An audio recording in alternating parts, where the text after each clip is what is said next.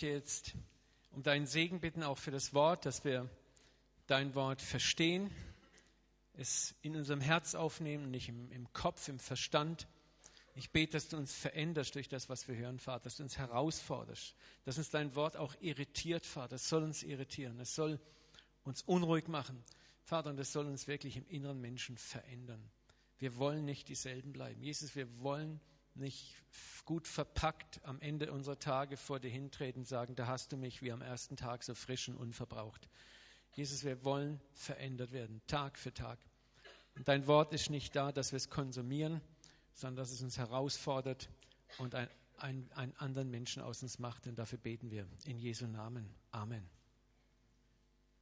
Ich möchte heute mein Thema Wüstentäler, Krisen, Gottes Heldeschmiede zum Ende bringen.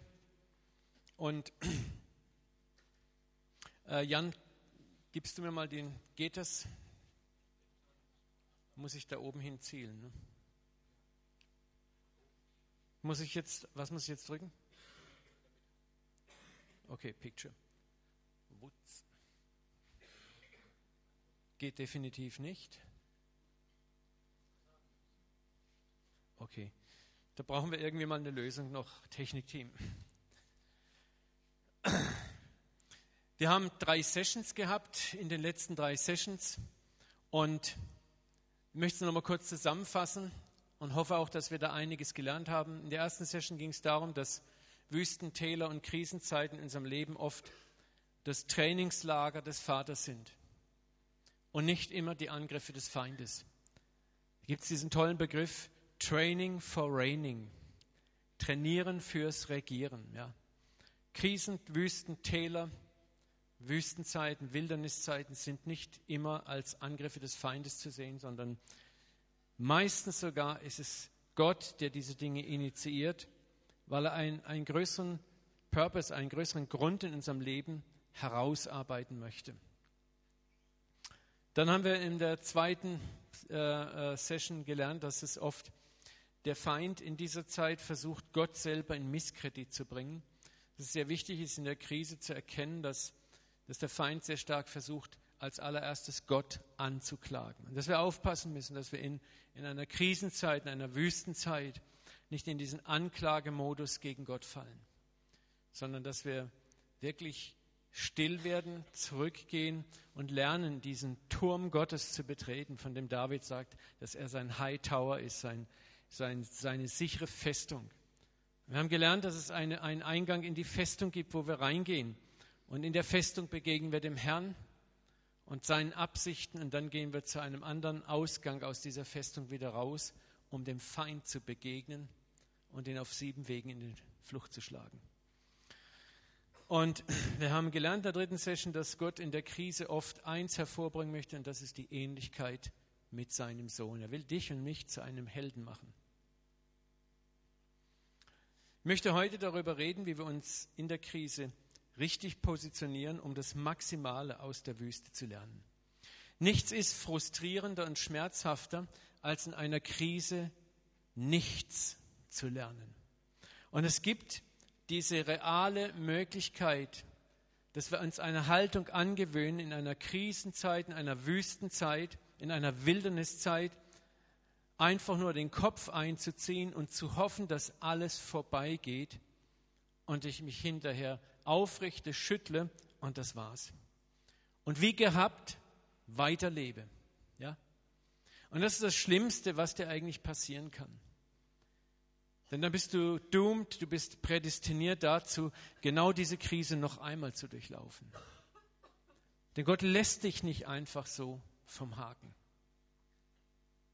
weil Gott dich liebt, weil er das gute Werk, das er in dir angefangen hat, das Werk des Glaubens, vollenden will, wird er alles dran setzen in der Krise, mit dir zu seinem Ziel zu kommen. Er wird die Krise dann so oft wiederholen, bis du deine Lektion gelernt hast. Und es gibt auch eine andere Möglichkeit, über die werden wir auch noch ein bisschen heute hören. Im schlimmsten Fall sterben wir in der Wüste ohne etwas gelernt zu haben. Ja. Und wir haben einen schmerzhaften Verlust dann hinzunehmen. Darüber werden wir nachher etwas mehr hören. Aber was ganz, ganz wichtig ist, dass wir heute Abend mal ein bisschen auch lernen, was für Dynamiken können geschehen in einer Krise. Wie schnell können wir in der Krise in diesen Rückzugsmodus eintreten und versuchen, aus der Krise unverändert rauszukommen.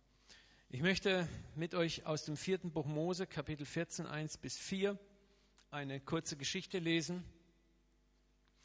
Das ist die Geschichte der zwölf Kundschafter, die ausgesandt wurden, das Land zu erkunden. Israel hatte diesen Marsch durch die Wüste geschafft. Gottes Absicht war, dass sie jetzt in das Land hineinbrechen, das Land erobern und für sich einnehmen. Gott hatte ihnen seine Unterstützung zugesagt.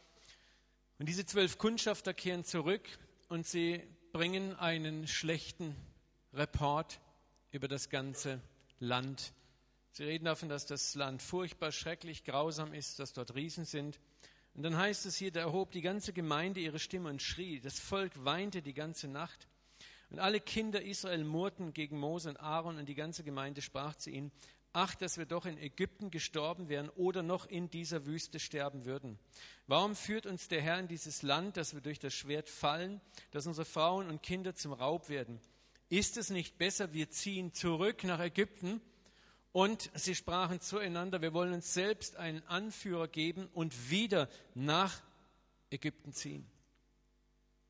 Und das ist eine geistliche Situation, in der Israel stand, aber es ist eine Situation, die wir eins zu eins auf unser eigenes Leben übertragen können. So oft führt uns der Herr in eine Entscheidung hinein, in eine Krise hinein und alles in uns schreit, Rückwärtsgang einlegen, wir gehen wieder zurück dort, wo es ruhig und schön und nett war. Israel war zur Freiheit berufen, Israel war zur nationalen Größe und Eigenständigkeit berufen aber in ihren Köpfen lebten sie noch in einem Sklavenstatus und Gott wollte ihnen Freiheit geben, ein eigenes Land geben, eigene Häuser, eigene Äcker, ein Leben in Segen, ein Leben in Würde, ein Leben in Achtung. Aber dafür war ein Preis zu bezahlen. Sie mussten ihre Sklavenmentalität ablegen. Und damit du und ich in das hineinkommen, was Gott für uns hat. Und Gott hat etwas für dich. Jeder, der hier im Raum sitzt, Gott hat etwas für dich. Wenn du im Moment mal dein eigenes Leben anguckst, dann ist das nicht das, was Gott für dich hat. Da ist mehr. Egal wie alt du bist, da ist mehr. Da ist so viel Territorium zu entdecken und so viel Territorium noch einzunehmen für dich. Ja. Aber da ist manchmal eine Sklavenmentalität, eine Mentalität, der, wo wir uns gering achten und die uns daran hindert, dieses Mehr, das wir haben, einzunehmen. Da gibt es auch manchmal eine gewisse Selbstzufriedenheit, die uns daran hindert, dieses Mehr einzunehmen. Es ist ein Preis zu bezahlen. Und einer dieser Preise für Israel war, diese Sklavenmentalität abzulegen. Weil mit dieser Sklavenmentalität waren sie nicht in der Lage, dieses neue Land einzunehmen. Du kannst als Sklave keinen Krieg führen. Du kannst mit einer sklavischen Kopfhaltung kein neues Land einnehmen. Ich möchte etwas Wichtiges beibringen. Wenn Gott in deinem Leben etwas von dir fordert, etwas wegnehmen möchte, dann ist das immer Replacement, Austausch. Gott wird dir niemals etwas wegnehmen und dir nicht etwas Besseres dafür geben. Das heißt, wenn Gott dir etwas wegnimmt, dann immer, um dir etwas Besseres zu geben. Um dir etwas Besseres zu geben. Schau mal deinen Nachbarn an und sag, Gott hat was Besseres für dich. Gott hat was Besseres für dich.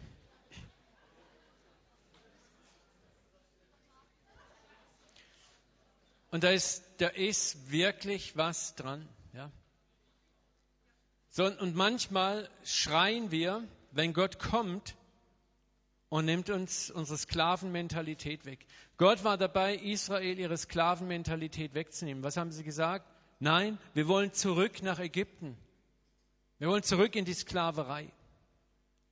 Es ist so erschreckend, dass wir manchmal in dem Alten, in dem wir leben, dass wir das sicherer empfinden, schöner empfinden und das Neue, das Großartige, das Gott hat, das wollen wir gar nicht, weil es etwas kostet, weil es Bewegung kostet. Nicht umsonst sagt Jesus, dass viele Leute sagen, der alte Wein ist milder, den neuen wollen wir nicht.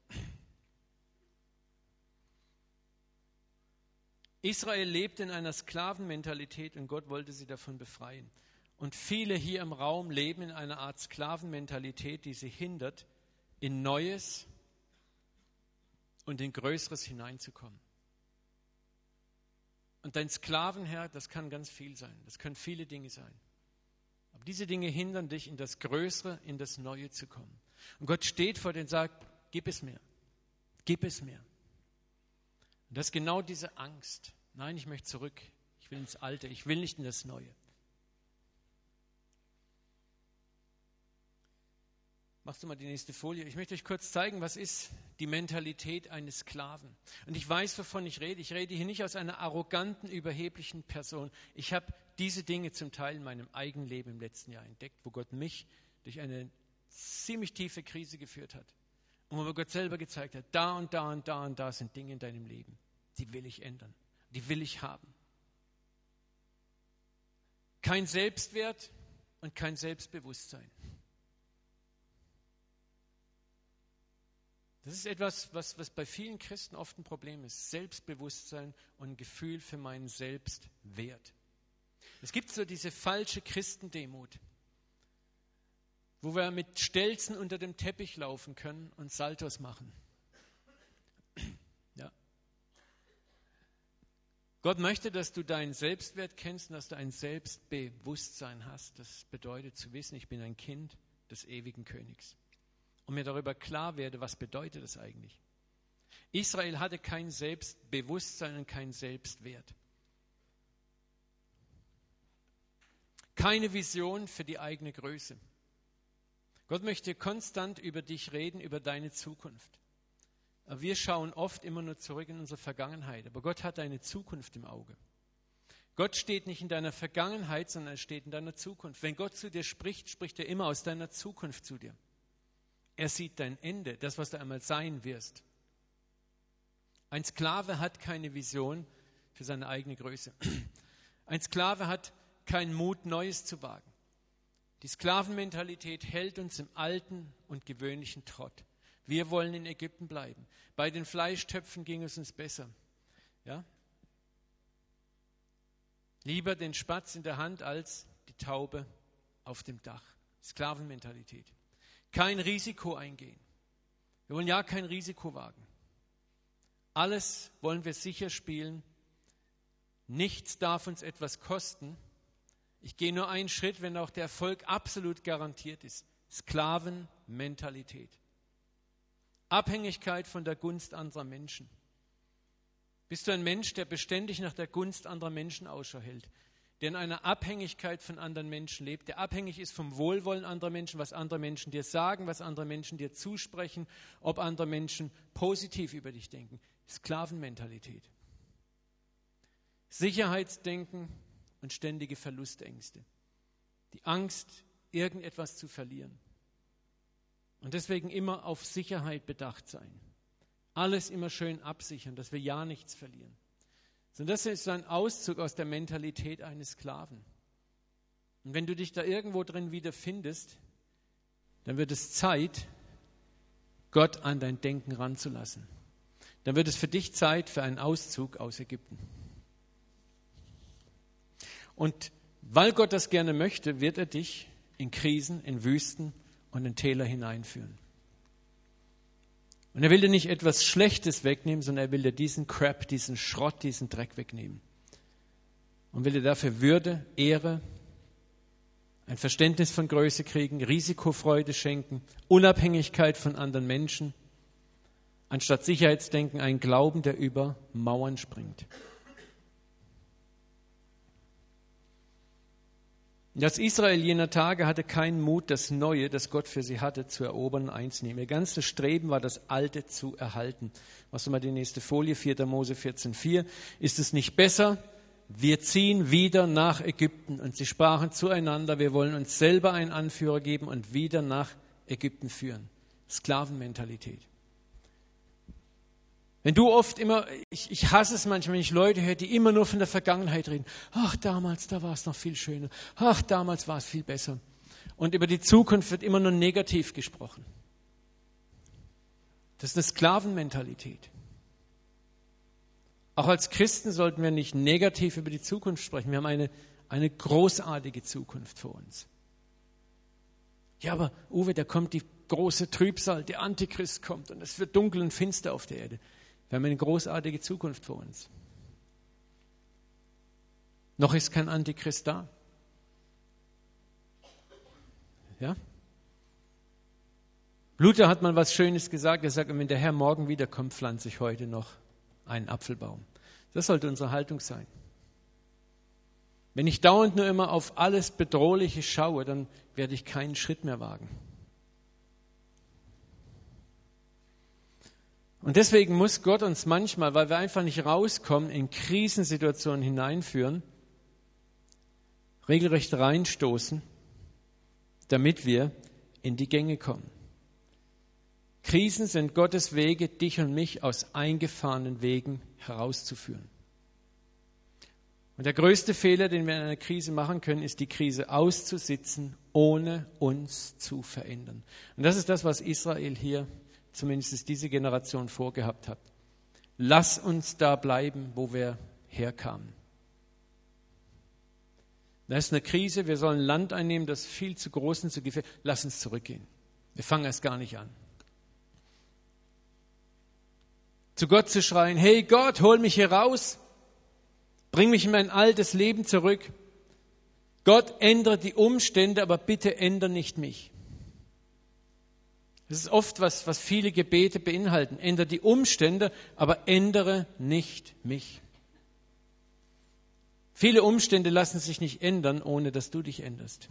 Und viele Umstände ändern sich einfach schlicht dadurch, dass du dich änderst. Und wenn du dich änderst, ändert sich der Umstand. Aber wir möchten es gern bequem. Und Gott sagt, so läuft der Deal nicht. Ich will aus dir eine Königin einen König machen und nicht aus deinem Umstand. Du musst dich ändern und nicht der Umstand. Und wenn wir manchmal so schreien, oh Gott, hilf mir heraus, hilf mir heraus, kann es sein, dass Gott zu dir sagt, hey, ich habe 70 Engel angestellt und zwei Jahre Arbeit, um dich genau in diese Umstände reinzubringen. Keine Chance, du kommst hier nicht raus. Ich habe ein Ziel, etwas viel Größeres mit dir zu machen. Ich lass dich da nicht raus. Und du kannst jammern und klagen, wie du willst. Gott sagt, ich habe so kunstvoll daran gearbeitet und jetzt habe ich dich endlich da, wo du bist. Und wenn du versuchst, immer wieder abzuspringen, rauszukommen, dann kommt einfach die nächste Krise. Das Kreuz ist nur dann eine schmerzvolle Erfahrung, wenn wir ihm widerstehen. Aber wenn wir in das Kreuz einwilligen, dann ist es kurz und schmerzlos. Und das, das Kreuz ist nicht dazu da, uns zu vernichten, wie es gerne manche Christen reden. Christus ist am Kreuz vernichtet worden. Das Kreuz ist für uns da, damit wir uns ändern können, damit Herrlichkeit aus unserem Leben herauskommt. Eine Krise ist am Anfang immer erschreckend, eine Krise ist am Anfang manchmal überwältigend groß. Ich weiß, wovon ich rede. Aber das muss es sein, damit wir aus diesen alten Schienen überhaupt rausgehoben werden. Manchmal brauchen wir einen richtigen Schlag, damit wir aus der alten Straße rausgeschossen werden. Unser Beharrungsvermögen ist beachtlich und groß manchmal. Wir sind sehr trickreich. Manchmal steckt uns Gott in den Ofen und kaum guckt Gott weg, springen wir wieder raus aus dem Ofen. Ne, mein Gott, es reicht doch eine Stunde, oder? Gott sagt, du bist noch nicht gar, husch zurück. Die Krise für Israel war ein übermächtiger Gegner, dem sie gegenüberstanden. Machst du mal die nächste Folie. 4. Mose 13, 31 bis 33. Aber die Männer, die mit hinaufgezogen waren, sprachen, wir können da nicht hinaufziehen gegen das Volk, denn es ist zu stark. Sie brachten das Land, das sie erkundet hatten, in Verruf bei den Kindern Israel und sprachen, das Land, das wir durchzogen haben, um es auszukundschaften, frisst seine Einwohner. Alles Volk, das wir darin waren, sind Leute von hohem Wuchs. Wir sahen dort auch Riesen, da selbst die Enakite aus dem Geschlecht der Riesen. In ihren Augen waren wir wie Heuschrecken. Das war das, was diese Männer mit den Augen sahen. Freunde, wenn wir eine Krise nur mit den normalen Augen ansehen, dann wird sie immer überwältigend sein und groß sein. Aber Gott möchte, dass du einen anderen Fernsehkanal einschaltest, dass du nicht die Krise groß machst, sondern Gott groß machst. In einer Krise können wir oft immer zwei Dinge groß machen, entweder Gott oder die Krise selber. Wir können Gott groß machen oder den Umstand groß machen. Und wir müssen lernen, Gott groß zu machen.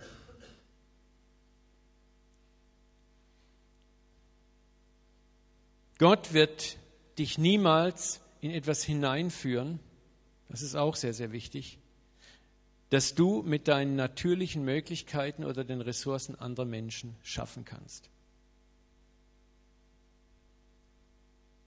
So, wenn Gott etwas verändern möchte, wenn Gott dich befördern möchte, wenn Gott dich nach vorne bringen möchte, dann wird er dir eine Herausforderung in den Weg stellen, die größer ist als deine natürliche Kraft, deine natürlichen Möglichkeiten oder die Möglichkeiten deiner Freunde. Was ist, wenn wir in einer Krise sind? Oft überlegen wir dann Kontostand. Wie viele Freunde habe ich? Was ist Ihr Kontostand?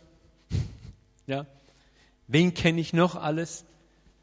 Rechtsanwalt, habe ich einen guten Rechtsanwalt? So, ihr kennt es. Ne? Wir haben das unsere innere Checkliste, wo wir dann erstmal unser eigenes Kleingeld durchzählen. Und Gott sorgt in der Regel sehr, sehr schnell dafür, dass du überall ein Minus dahinter machen musst und merkst, du hast nichts. Und dann setzt dieser Schockmoment erstmal ein, wo du merkst, du bist alleine. Und das ist so gut und so wichtig. Weil in diesem Moment will dir Gott eins zeigen. Entweder bist du geistig schon so weit gereift, dass du total ruhig bist, weil du sagst, okay, ich bin zwar voll im Minus, aber Gott ist auf meiner Seite. Halleluja. Oder du lernst eben, dass du auch siehst, du bist im Minus aber du kapierst, dass Gott nicht da ist, dass dein Glaube nämlich nicht da ist, dein Glaube nicht da ist, wo er sein soll. Und das ist es, was Gott in der Krise erreichen möchte. Das, es ist so eine Art Qualitätsprüfung für dein Vertrauen. Und es ist keine Schande, wenn du plötzlich in der Krise erkennst, hoppla, Gott ist nicht da, wo er sein soll. Das heißt nicht, dass Gott nicht da ist, wo er sein soll, sondern dein Glaube ist nicht dort, wo er sein soll. Und manchmal kann Gott zu dir ewig lange über deinen Glauben reden und du hörst nicht zu. Er schickt Menschen in dein Leben, die dich liebevoll ermahnen, die sagen, hey, tu mal ein bisschen was für dein Gottvertrauen und du hörst nicht zu. Also muss Gott die Krise bringen, um dir zu zeigen, wie es um dich wirklich bestellt ist. Nicht um dich zu verachten, nicht um dich fertig zu machen, nicht um dich auszulachen, sondern um zu sagen, mein Kind, wir müssen hier miteinander arbeiten. Und darum bist du vielleicht in einer Krise im Moment. Weil Gott sagt, wir müssen mal miteinander arbeiten. Da gibt es Fundamente zu befestigen. Ihr kennt das Gleichnis. Das Haus, das auf Fels gebaut ist und das Haus, das auf Sand gebaut ist. Und Gott möchte, dass dein Haus und das Haus steht für dein Gottvertrauen auf Felsen gegründet ist. Was ist der Felsen? Der Felsen ist Erfahrungen mit Gott. Gelebte Erfahrungen. Freunde, deswegen ist es so wichtig, dass wir jeden Tag, jede Stunde, jede Woche, jeden Monat Erfahrungen mit Gott sammeln. Mich beunruhigt es immer zu tief, wenn ein Tag rum ist und ich muss mich am Tagesende fragen, was habe ich heute eigentlich mit Gott erlebt? Nichts. Die Woche ist rum, was habe ich mit Gott erlebt? Nichts. Der Monat ist rum, was habe ich mit Gott erlebt? Nichts. Da stimmt was nicht. Und die meisten von uns leben so. Wir kriegen unseren Paycheck, wir haben dies und das, ist doch alles gut, prima, toll. Ich möchte dich ermutigen, wirklich in ein Leben reinzupressen, wo du morgens in deinem Gebet Gott herausforderst, ihn jeden Tag zu erfahren. Wo du dir ein, ein, ein Blatt Papier von mir ausnimmst und, und aufschreibst, was ist, ob es was Großes oder was Kleines ist. Aber lerne bewusster durch den Tag zu gehen. Sagen, Gott, ich möchte heute deine Güte erfahren. David sagt, tu ein Zeichen an mir, ein Zeichen deiner Liebe, dass es meine Feinde sehen, sich fürchten. David sagt auch, sehet und schmecket, wie freundlich der Herr ist. Sehet und schmecket. Was will Gott? Er will, dass du siehst. Und was will Gott noch? Dass du schmeckst. Was? Wie freundlich er ist. Also ich sage jeden Tag, Gott, ich will von dir wie von einem Zehner Softeis runterschlecken, schmecken und ich will sehen, dass du gut bist. Und manchmal sind das kleine Dinge, dann sind es Mitteldinge und manchmal sind es ganz große Dinge, die Gott zeigt. So, aber mit der Zeit kommst du in ein Leben rein, ein Gebetsleben, das erfüllt ist, ein Glaubensleben, das erfüllt ist. Und ich dir eins, wenn dann die Krise kommt, ist dein Haus auf Felsengrund gebaut. Du bist ruhig, du bist gelassen und du kannst darauf vertrauen, was der Herr machen wird. Und so ein Leben ist, ist Prozess, das fällt dir nicht einfach in den Schoß hinein.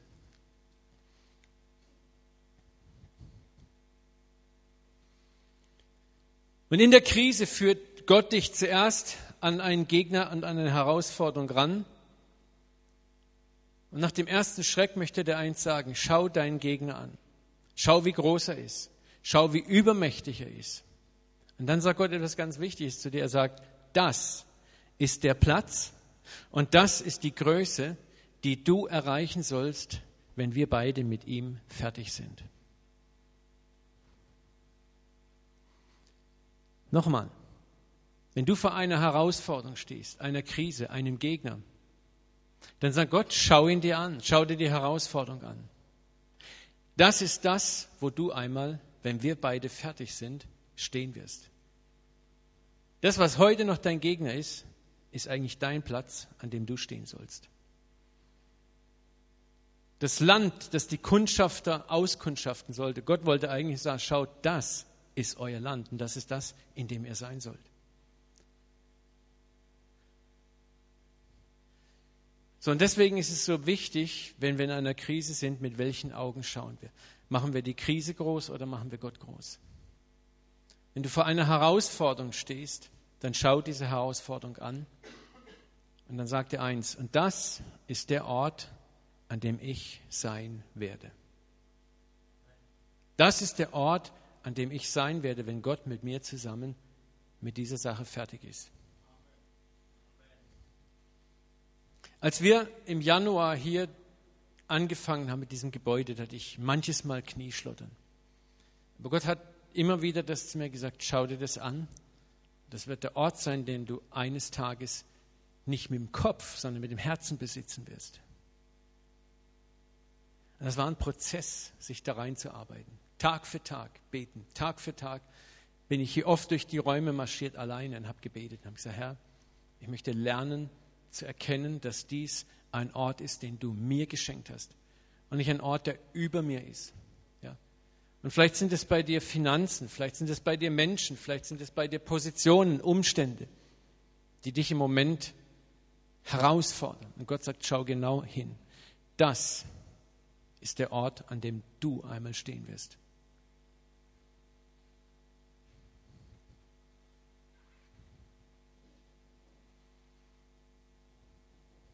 Und wenn der Vater uns in Herausforderungen reinstellt, dann geht es um unsere Entwicklung.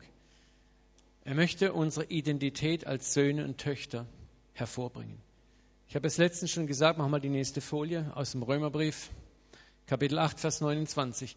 Das ist deine Job Description. Das ist das, was du sein sollst.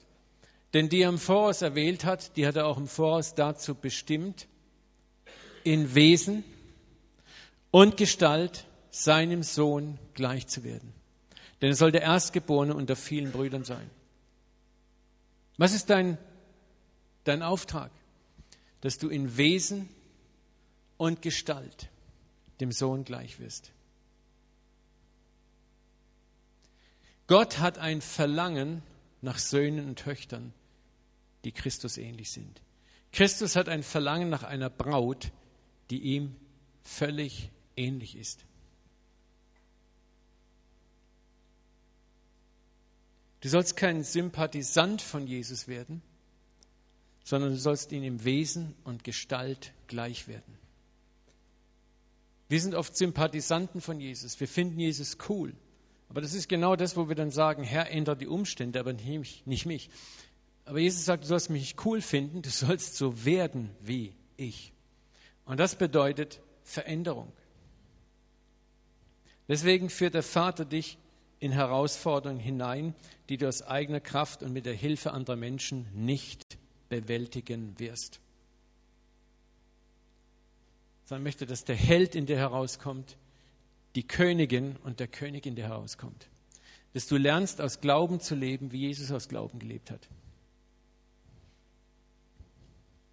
Und in der Krise, in der Herausforderung möchte Gott dir helfen, dass dein Vertrauen in ihn immer stärker wird und dein Vertrauen in dich und andere Menschen immer kleiner wird. Und Gott möchte, dass du am Ende an einen Punkt kommst, egal was passiert, das Erste, wo du hinguckst, ist der Vater. Ich persönlich sage immer, Herr, ich möchte an einen Ort kommen, wo ich wie Jesus sagen kann, ihr werdet mich alle verlassen, aber ich bin nicht allein, der Vater ist bei mir. Ich möchte an einen Ort kommen wie Paulus, als er in Philippi im, im Knast war, geschlagen und alles Mögliche, wussten nicht, was passiert.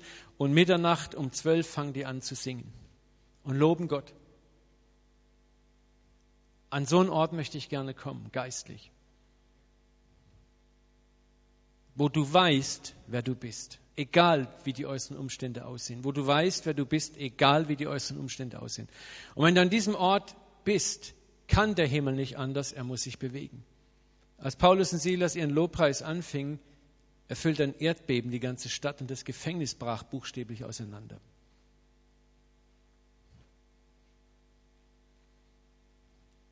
In Jeremia 9, 23, 24 heißt es, so spricht der Herr, der Weise rühme sich nicht seiner Weisheit, der Starke nicht seiner Stärke, der Reiche rühme sich auch nicht seines Reichtums, sondern wer sich schon rühmen möchte, der rühme sich dessen, dass er Einsicht hat und mich kennt. Da sollen wir hinkommen. Und dazu dient die Krise, um dich an die Grenze deiner Kraft zu führen, damit du lernst, dich völliger und völliger auf ihn zu verlassen. Wisst ihr, oft tun wir das nicht freiwillig. Wir tun es nicht freiwillig. Die wenigsten von uns. Und deswegen muss der Herr uns manchmal bah, in Umstände richtig hineinstoßen.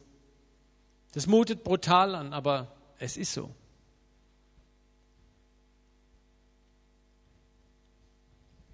Zum Beispiel die Jünger. Das heißt in diesem Markus oder Matthäus 14, 22, dass er sie ins Boot trieb, damit sie vor ihnen her über den See fuhren. Das Krasse ist, Jesus ging auf einen Berg, um zu beten. Er trieb die Jünger ins Boot. Ich habe irgendwann habe ich schon mal darüber gepredigt. Wisst ihr, warum er die Jünger ins Boot treiben musste? Das waren Fischer, die meisten von ihnen. Die kannten den See wie ihre Westentasche. Die kannten den Himmel wie ihre Westentasche. Und die wussten eins: Jesus, da kommt ein Sturm. Und kein schlechter. Scheißegal. Ihr steigt ins Boot und fahrt jetzt rüber. Ja, aber da kommt ein Sturm, wir wissen das. Ihr fahrt jetzt rüber. Aber rüber! So er trieb sie ins Boot. Und das ist manchmal so dieser Moment, wo Gott dich regelrecht in eine Krise hineinstößt, hineintreibt. Und er duldet keinen Widerspruch. Und wenn nicht, dann gibt er dem Boot halt mal noch so einen Tritt und ehe du dich versiehst, bist du mitten auf dem See. Und dort auf dem See kommen sie in diesen Sturm rein. Und sie lernen eine Lektion, wir sind noch nicht fähig, diesen Sturm zu stillen. Sie heulen, sie schreien, sie jammern, sie klagen, dann kommt Jesus über den See gelatscht. Ne? Und dann einer von ihnen ist wenigstens, hat schon so viel gelernt, dass er anfängt, das Boot zu verlassen und für ein paar Meter selber auf dem Wasser zu laufen. Und das war gut so. Jesus sagt, prima. Erste Lektion der Krise gelernt. Manchmal lernen wir in einer Krise ein kleines Stück. Wir laufen ein paar Meter auf dem Wasser. Und dann denken wir aber meistens, oh, jetzt habe ich es geschafft, Gott, nie mehr eine Krise. Gott sagt, nein, fat chance, überhaupt nicht. Das geht jetzt erst richtig weiter. Freunde, in, in jeder Krise sollst du lernen, etwas zu lernen daraus. Und das nimmst du mit als Reservenahrung in die nächste Krise. Die kommt garantiert. Aber wenn du klug bist, dann hast du schon mal Fett auf den Rippen. Und du weißt schon, du kennst dich schon so ein bisschen aus. Und du gehst da schon etwas leichter durch. In der dritten Krise gehst du noch leichter durch. In der vierten Krise, da schwebst du schon über der Krise. In der fünften Krise lachst du nur noch und singst Lobpreislieder. Das ist eine Ideallinie, wie ich sie mal so zeichnen möchte, wie Gott eigentlich gerne mit uns von Krise zu Krise gehen möchte, um den König und die Königin hervorzubringen.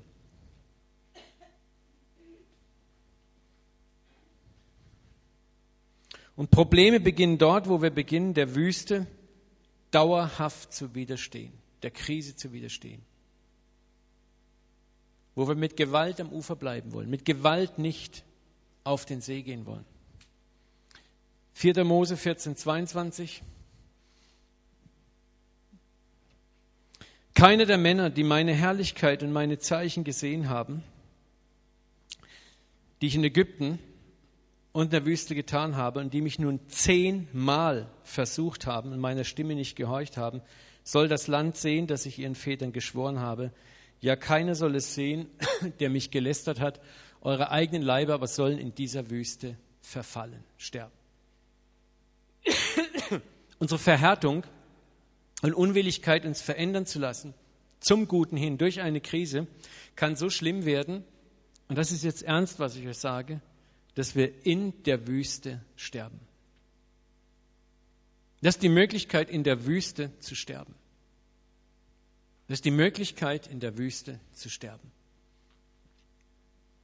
Eine ganze Generation Israeliten kam in der Wüste um, weil sie sich nicht von ihrer Sklavenmentalität trennen wollten. Und es ist nicht so, dass Gott, so sage ich mal, sagt, spring oder stirb. Was steht hier? Zehnmal. Das heißt, Gott hat zigmal Anläufe unternommen, um sie in die Gänge zu kriegen. Er hat ihnen wieder und wieder gezeigt, was er tun kann. Und sie haben ihm zehnmal widerstanden. Das ist kein Grund, ängstlich zu sein, aber es ist auch ein Grund, trotzdem genau zuzuhören. Gott kommt wieder und wieder. Und es ist normal, dass wir am Anfang widerstehen, dass wir Angst haben, das weiß Gott. Aber wenn daraus ein Dauerzustand wird, wie es hier der Fall war, dann können wir in der Wüste sterben. Und das ist nicht deine und meine Bestimmung. Auch Israels Bestimmung war das volle Erbe, dieses Land, diese Generation schon sollte ins Land hineinkommen.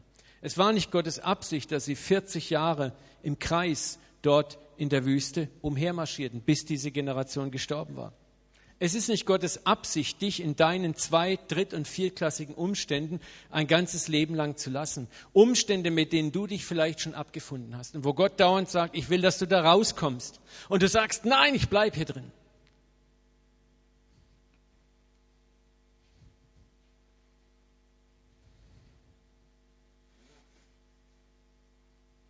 An vielen Christen arbeitet der Vater, um sie in ihre wahre Begrüßung, Größe und Berufung zu bringen. Und und das ist dieses zehnmal, wieder und wieder und wieder und wieder. Aber es gibt Christen, die wollen in Ägypten bleiben, in ihren alten Gewohnheiten. Sie scheuen den Kampf. Sie scheuen sich etwas aufzugeben. Und ich sage es nochmal, etwas für Gott aufzugeben ist Replacement, Austausch. Gott wird, was er dir wegnimmt, er hat so viel Besseres für dich, so viel Besseres für dich. Aber manchmal halten wir am letzten Plunder einfach fest. Und Gott ist kein Gewalttäter. Es gibt einen Moment, wo er sagt, gut, dann behalte es. Und die Gefahr kann sein, dass du in deiner Wüste stirbst.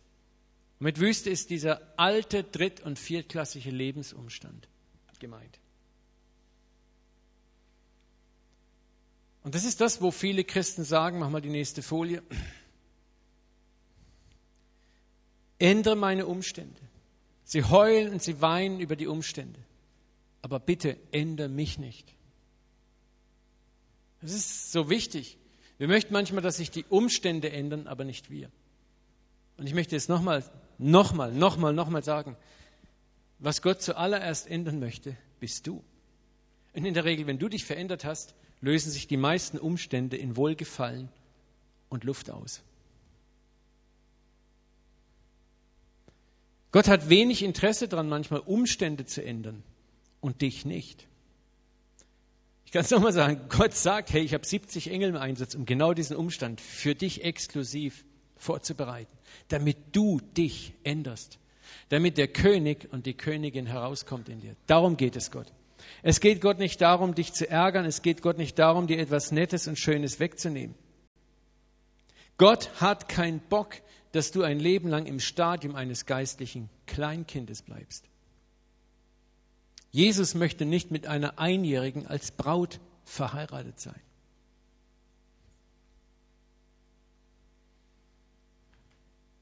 Ich möchte uns heute Abend ermutigen, umzukehren und es nicht so weit kommen zu lassen, egal wie alt du bist. Ich bete immer wieder, dass Gott mir den Geist Kalebs schenkt. Kaleb war so ein Monster, wie der Gerald. Ne?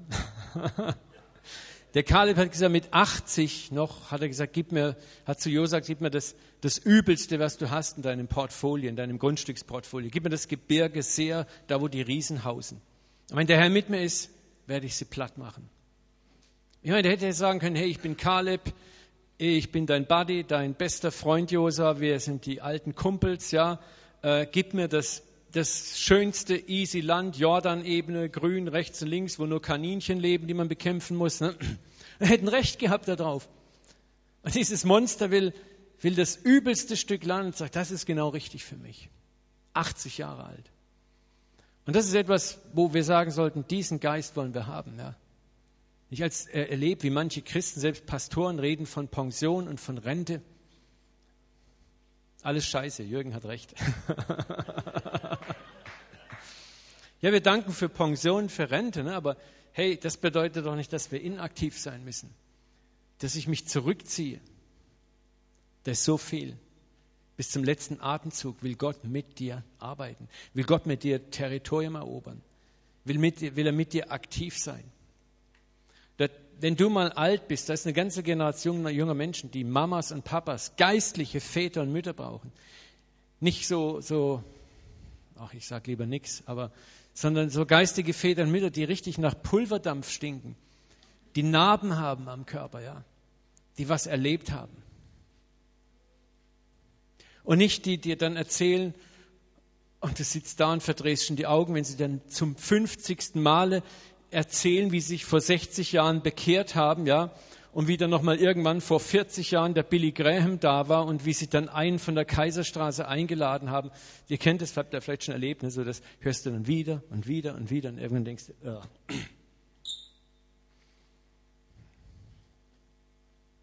Nochmal, das Kreuz tut weh, wenn wir ihm mit Gewalt widerstehen, aber es ist einfach zu tragen, wenn wir willig kooperieren. Es wird immer leichter, wenn wir willig kooperieren. Und nochmal, das Kreuz, von dem Jesus spricht, ist kein Kreuz des Gerichtes. Das Gericht ist an ihm vollzogen worden. Das Kreuz, das wir tragen sollen, ist der Ort der Veränderung zum Besseren, zum Größeren, zu mehr Schönheit, zu mehr Vollmacht, zu mehr Kraft. Es ist ein Ort des Tausches, ein Ort, an dem du deine Sklavenmentalität gegen Königswürde eintauscht. Und Gott wird dich nicht zwingen dazu, und wenn du Sklave weiter sein möchtest, deiner dritt- und viertklassigen Dinge, dann sagt Gott, okay, ich versuche es eine ganze Weile, aber irgendwann respektiere ich deinen freien Willen, mein Kind. Und die Chance ist sehr groß, dass du in der Wüste stirbst wie diese Generation. Wisst ihr, in manchen Krisen ändern sich die Situationen nicht. Aber das Großartige ist, du änderst dich. Und das ist es, worum es Gott geht. In der Krise ist es auch oft schwierig, die Warum-Frage zu stellen. Die Warum-Frage wird selten beantwortet. Warum bin ich in dieser Krise? Wo Gott aber manchmal sehr viel sagen möchte, ist, wenn du fragst, wofür? Die Warum-Frage lässt mich oft außen vor. Gott, ich will jetzt verstehen, warum das passiert. Und wenn ich es erfahren habe, ah ja, okay, dann denken wir, dass dann alles besser wird die Wofür-Frage, wofür ist die Krise implementiert, aber dass ich frage, wofür ist es für mich gut? Das bedeutet Involvement, das bedeutet, ich bin darin beteiligt. Und das möchten wir gerne oft vermeiden. Und darum frag niemals, warum in der Krise, in der Wüste, sondern frag, wofür? Versuch herauszufinden, Gott, was ist das, was du jetzt für mich sein möchtest, was du sonst vielleicht gar nicht sein kannst? Was kann ich jetzt lernen? Und das ist nicht einfach, man braucht eine Übung darin, das ist völlig klar. Und wir alle fallen auf die Schnauze am Anfang. Damit hat Gott null Probleme. Ja.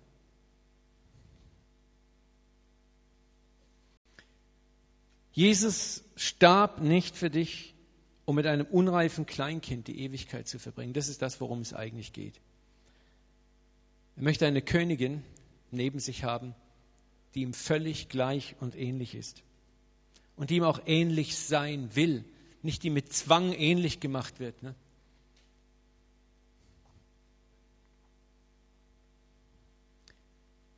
Und ich möchte dich trösten. Das ist ein schwacher Trost, aber es gibt einen Platz für geistliche Babys im Himmel.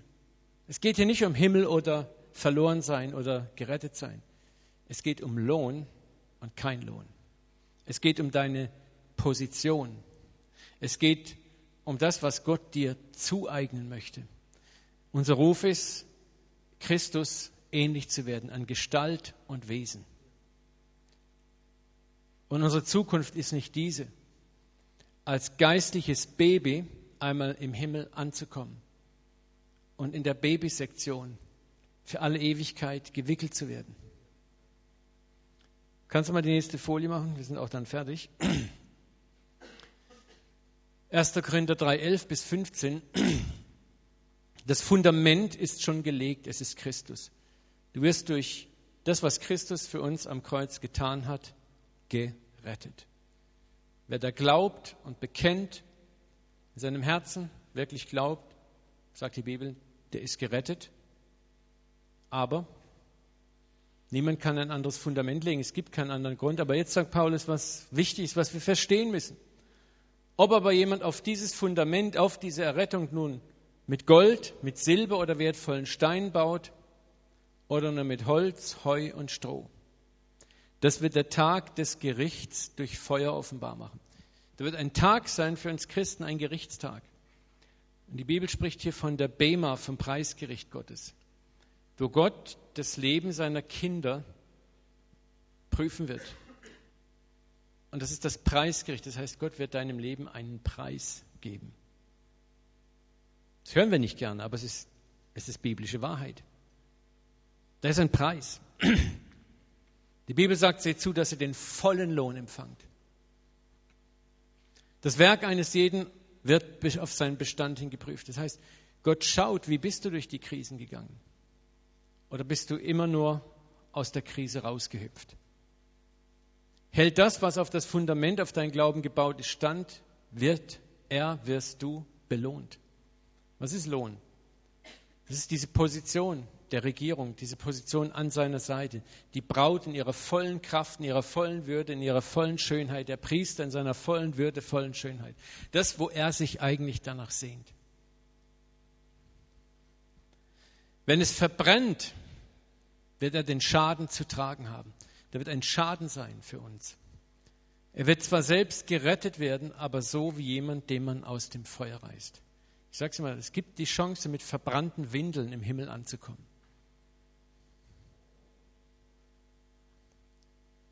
Und die Bibel ist da straight und klar. Ne? Und ich, ich kann euch nur ermutigen, werdet Menschen, die den vollen Lohn empfangen.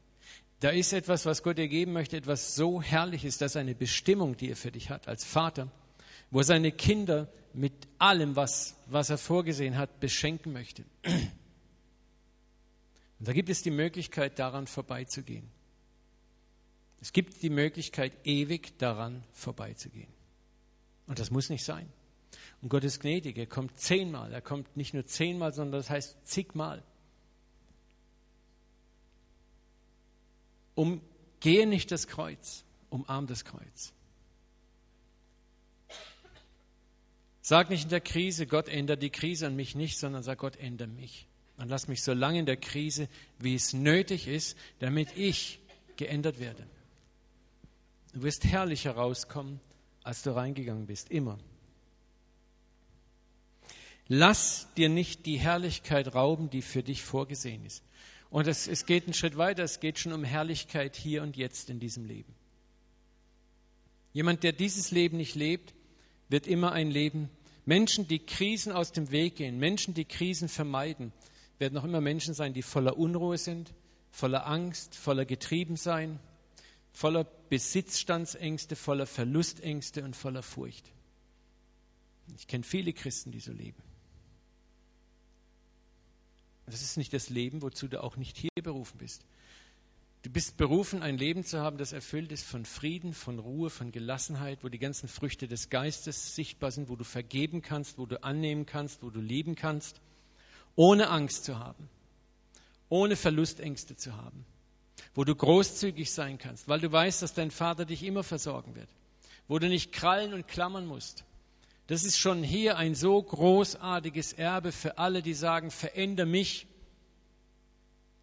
Aber je mehr du das auf die Seite schiebst, umso geringer ist auch deine Lebensqualität. Ja, du bist ein Christ, aber du bist wie diese Israeliten.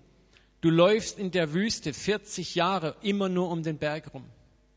Und Gott sagt, ich habe euch, er sagt ja im, im 5. Mose, schaut, wie ich euch getragen habe, eure Schuhe sind nicht kaputt. Da ist sogar hier und da übernatürliche Versorgung für dich da, aber du kommst nicht ans Ziel.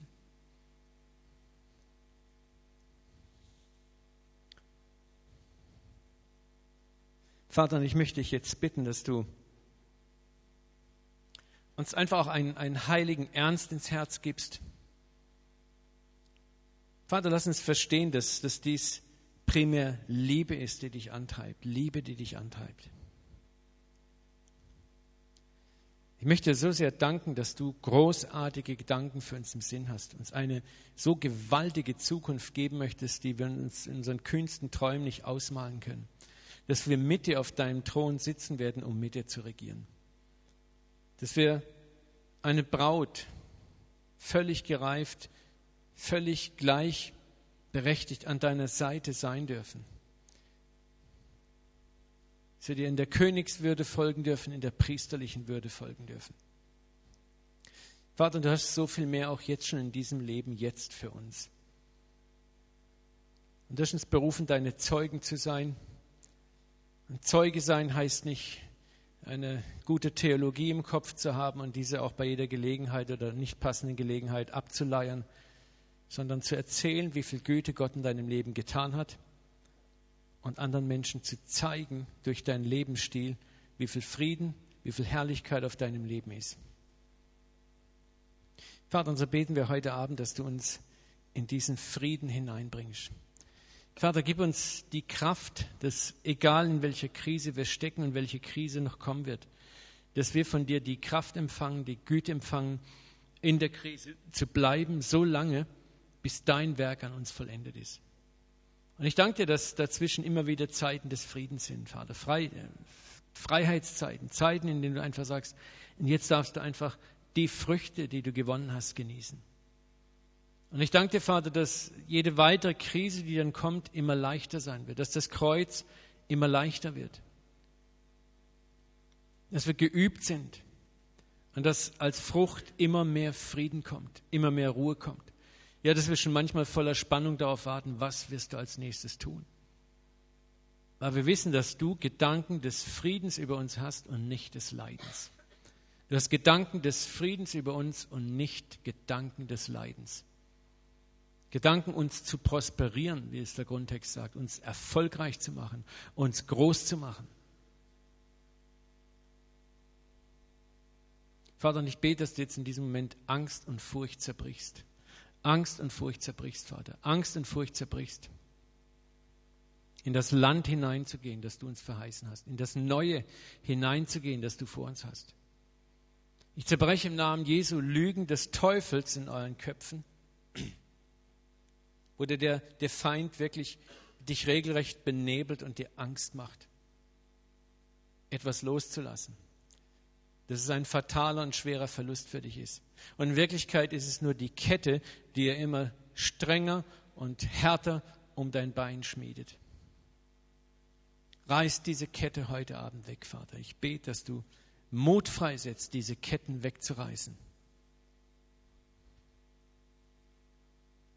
Löst die Angst, Vater. Löst die Angst, Vater. Die Angst vor Veränderungen.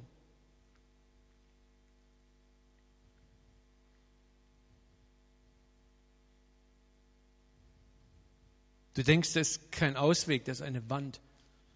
Aber Gott sagt, geh mitten durch diese Wand hindurch.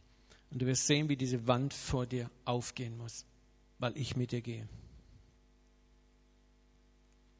Vater, lass uns eins verstehen, wir lernen erst draußen auf dem Wasser, das Wasser trägt und nicht im Boot. Du wirst nicht in deinen alten Umständen erfahren, dass Gott treu ist, sondern erst da, wo du aus dem Boot raussteigst. Glaube hat Werke.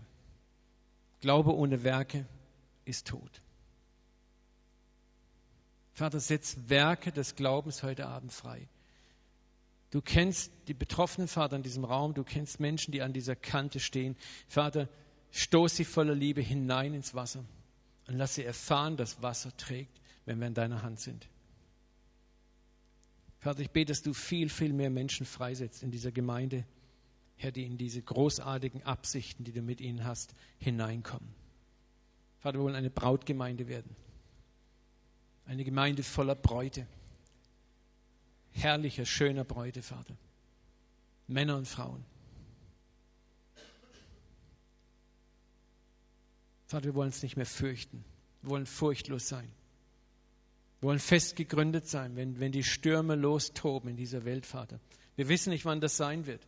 Jesus, aber wir wollen einfach bereit sein. Ich bete, dass du diesen Geist Kalibs ausgehst auf uns, Vater. Dass egal wie alt wir sind, Herr, dass wir freudig mit dir in jede Herausforderung hineingehen.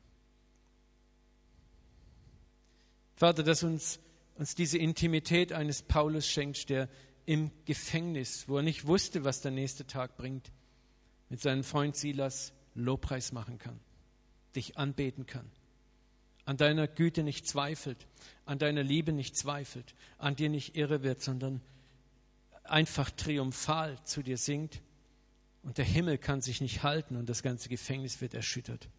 Vater, wir wollen in diesem Vertrauen ankommen.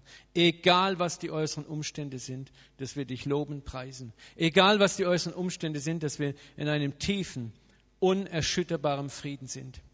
Und das gesagt, Jesus, meinen Frieden gebe ich euch, ich gebe euch nicht, wie die Welt gibt. Denn in der Welt habt ihr Angst, aber seid getrost, ich habe diese Welt überwunden. Jesus, und wir, wir fordern heute Abend ein, dass dieser Friede in den Herzen vieler Realität wird. Und ich möchte dich einfach bitten im Glauben, wenn du diesen Frieden haben möchtest, steh auf. Streck deine Hände in den Himmel und, und sprich einfach leise zum Herrn. Ina, kannst du vielleicht gerade ein bisschen spielen? Oder Marco? Ja. Ach so, ja, dann kann Marco auch machen, ist egal. Vater, wir wir strecken uns aus nach diesem Frieden, nach diesem Frieden. Dem Frieden, der höher ist als alle menschliche Vernunft. Egal in was für Umständen wir stecken. Jesus, wir möchten diesen Frieden haben. Und ich bete, dass du uns zeigst, welche Schritte wir zu gehen haben. Welche Schritte wir zu gehen haben.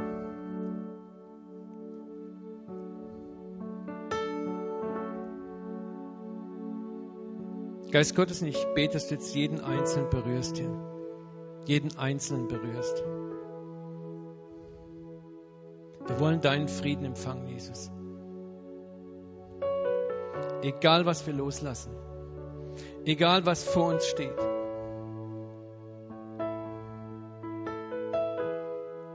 Und ich bitte dich um eine neue Offenbarung, Vater, durch den Heiligen Geist, dass du uns deine Liebe neu ins Herz ausgießt. Nicht, dass sie nicht da ist, aber Vater, wir, wir beten, dass du diese Mauer einreißt, die Mauer des Verstandes,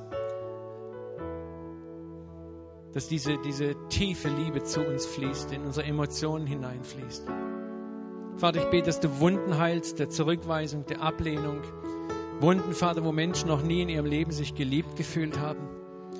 Wo wir in einem Modus laufen, dass wir uns alles verdienen müssen Vater, ich bete, dass du Engel schickst, die Offenbarungen bringen, was es heißt, unkonditionell, unkonditionell geliebt zu sein.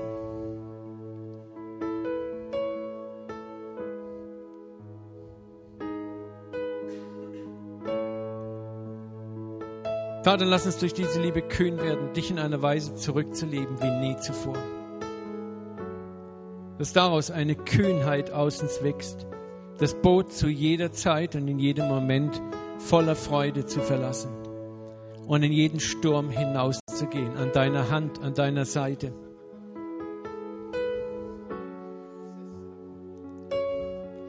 Empfang es in Jesu Namen. Empfang es in Jesu Namen. Empfang den Frieden Christi, der höher ist als alle menschliche Vernunft. Empfange diesen Frieden.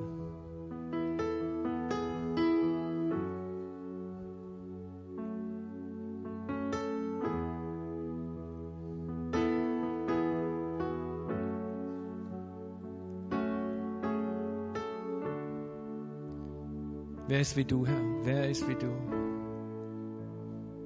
der Löwe und das Lamm. Jesus, und in diesem Moment wollen wir dir danken für dein Blut, das du uns geschenkt hast, das du für uns vergossen hast. Diese unbegreifliche Liebe, die den Ursprung in den Ewigkeiten der Ewigkeiten hat, außerhalb von Raum und Zeit, außerhalb dieses Universums, wo dein Plan war von Grundlegung der Welt. Lamm Gottes zu werden, für uns zu sterben. Vater, wo du dich aus Liebe entschlossen hast, in Menschengestalt in diese Welt hineinzukommen, mit uns zu leben.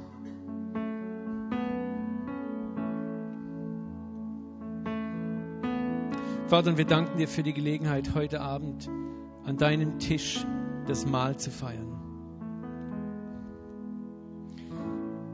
Und ich empfinde, dass es gut ist, wenn wir jetzt direkt ins Abendmahl rübergehen. Ich darf euch alle bitten, aufzustehen. Ich möchte diese Verse aus dem Korintherbrief vorlesen.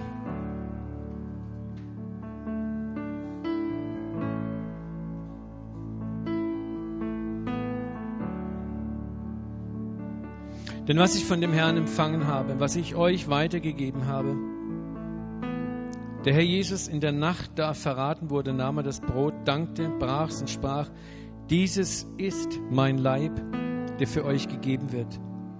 Das tut zu meinem Gedächtnis.